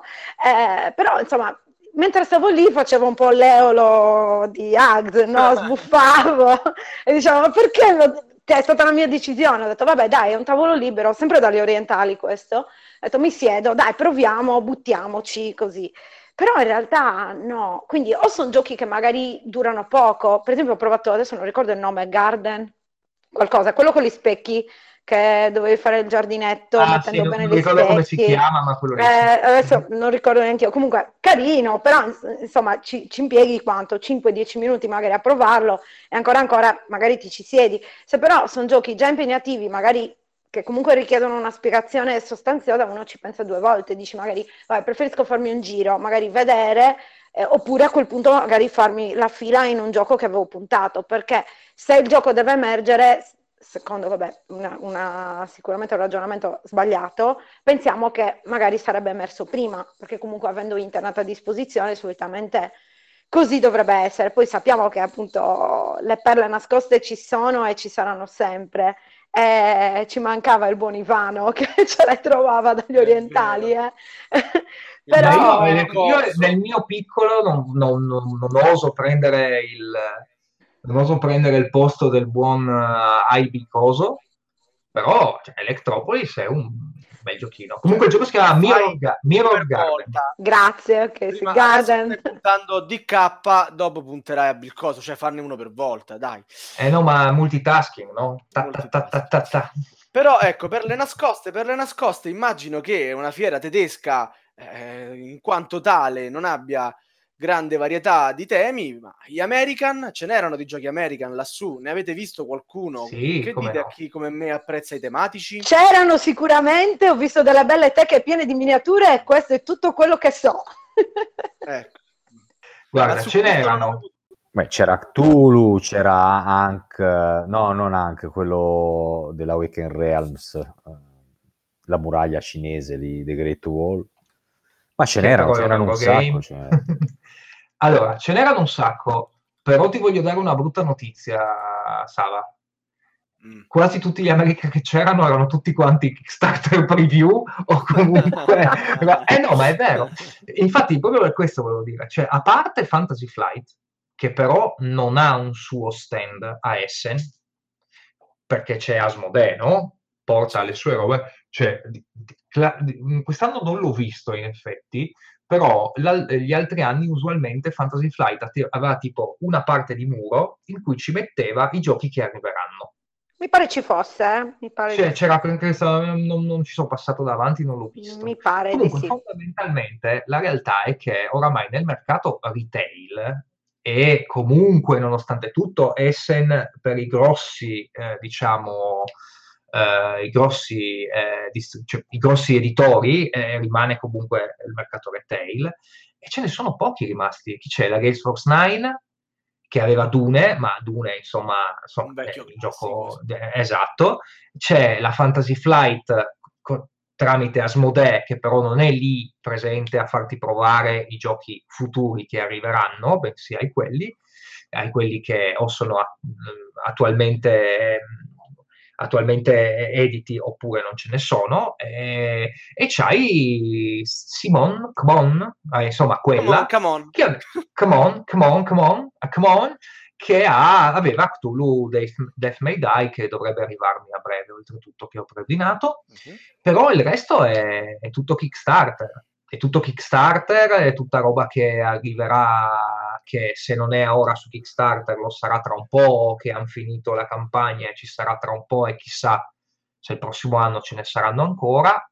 E la situazione è, è, molto buona per uno a cui piace poi seguire la parte di campagna, eccetera, eccetera, eh, con tutto quello che comporta, quindi anche i costi superiori, diciamo, al normale dei giochi, però a, a livello retail io sinceramente non, non, mi viene, non, mi viene, in mente un titolo che non sia Cthulhu De- Death May Die di dirti un gioco di re- da retail proprio che stava alla fiera che ha spaccato. Quello è, non, era già non ce n'erano. il mio radar, quindi non fai che confermare le attese, ovviamente. Eh, vedremo poi. Vabbè, purtroppo è dovuto anche al fatto che solitamente gli americani hanno tanta lingua e quindi mentre magari un gioco indipendente da, dalla lingua se lo compra un italiano, un inglese, un francese, un tedesco, lo spagnolo, è chiaramente lì, ragazzi, i costi tra miniatura e lingua sono altissimi. Cosa ci si può aspettare? Peggio per voi che vi piacciono queste cose. Vabbè, ma non sai cosa ti perdi. Ma, I russi, eh, i russi avevano un American, i russi avevano un American, è vero che Figuriamoci. ridere. Sì, ti giuro, The Ranged, ce l'ho qua, devo provarlo. Bene, facci sapere. E niente, siamo arrivati alla conclusione di questo lunghissimo, ma spero interessantissimo podcast, fatecelo sapere. Ma prima dei saluti finali, il classico domandone. Chiedo ai miei amici di eh, lasciarci con un ricordo, quello più mh, mm, bello che si sono portati a casa dalla fiera. Comincio da Ramona. Ramona, con, con quale ricordo sei tornata a casa che ti fa sorridere di pensarci oggi? Eh, vabbè, eh, sarò banale, però veramente puoi incontrare tutti gli altri ragazzi con cui, con gli altri goblin con cui insomma ormai si è creato un rapporto di amicizia, è sempre bello, quindi solitamente eh, a fine giornata sono le cene quelle che puoi sono il momento più bello, no? Per quanto si sia stanchi morti, poi stai lì a tavola a mangiarti lo stingo di maiale o l'hamburger o la salsiccia o qualunque cosa ti sei preso coi crauti. Eh, insomma, si parla un po' della fiera, eh, insomma, è sempre bello perché poi è una passione condivisa eh, e vedersi finalmente quando poi comunque riesci a chiacchierare magari in chat durante il resto dell'anno, però eh, è sempre bello. E poi farlo lì è, è diverso, no? Io dico, eh, io solitamente partecipo almeno alla GobCon Deluxe, a Play, eh, vado a Essen, solitamente queste tre cose me le concedo, però sono tre momenti veramente completamente diversi, dove magari la Deluxe è un momento un po' più rilassante con, in cui giocare con queste persone e passare del tempo di qualità con loro. Play ha la sua frenesia dal mio punto di vista, che sei lì super impegnato a, a lavorare praticamente con gli altri, Essen è un momento proprio di passione condivisa e quindi insomma sei lì magari mh, a cena ti racconti tutto quello che hai fatto eh, oppure magari ti ritrovi al tavolo insieme dai ma sono qua che sto aspettando ti sì anche tu come è successo a me Killa per esempio. Sì dai proviamo insieme questo gioco oppure oh ma ti incontri lì nel corridoio ma ti è piaciuto? Hai visto questo? Hai visto questo vai di là che c'è quell'offerta insomma a me piace tantissimo questo vado via sempre molto contenta da Essen per questi motivi. Bene Killa ma io allora eh, confermo tutta la parte, diciamo, extra gioco, che forse è la parte più bella eh, della fiera. Eh, a me è rimasta, è rimasta sicuramente la prima cena che abbiamo fatto dal nostro amico Peppone sotto casa in cui, in cui io e Ken Parker abbiamo avuto l'idea folle di prendere le cozze e gli spaghetti alle vongole. Ed è stato da morire dal ridere. Era Oltre prima o dopo Sanctum questo? Il primo giorno, era prima, era prima. prima Devo dire, le cozze molto buone, mi ha stupito, mi, mi ha stupito e e io, lo, io, sono mezzo montanaro, però qui abbiamo anche uno diciamo, che vive sul mare e potrà anche lui confermare che erano decenti, che erano buone. Confermi? Confermo. Oh. Invece devo dire gli spaghetti alle vongole rivedibili. rivedibili. E anche, eh, io da buon friulano devo dire, anche la grappa che mi ha offerto a fine cena il titolare del ristorante italiano, eh, diciamo, da me da buon friulano, rivedibile anche quella. Però siamo, abbiamo riso un sacco, sinceramente, a tutte le scene, veramente sono state eh, proprio la, la, la, coronazione della giornata, ecco, sinceramente. Bene. Marco, il tuo ricordo? La bionda al tavolo di Obscurio, era nostra... Grande Marco, meno male. Oh, se no ci vedevamo tutti quanti a Roma, che a voi interessa solo vederci tra di noi. Eh. Oh, Marco, ma, ma, quando vuoi, ma figurati. Cioè, poi scusa, eh, sarà meglio Roma di, della Ruhr, Essen, tutto grigio, eccetera, eh. eccetera. E va bene, niente, non chiamiamo il regista perché ce l'abbiamo già qui. E niente, vi auguriamo buonanotte, grazie di averci seguito. Ciao a tutti. Ciao, ciao, ciao. Ciao, ciao buonanotte. buonanotte. Avete ascoltato Radio Goblin, il podcast della Tana dei Goblin.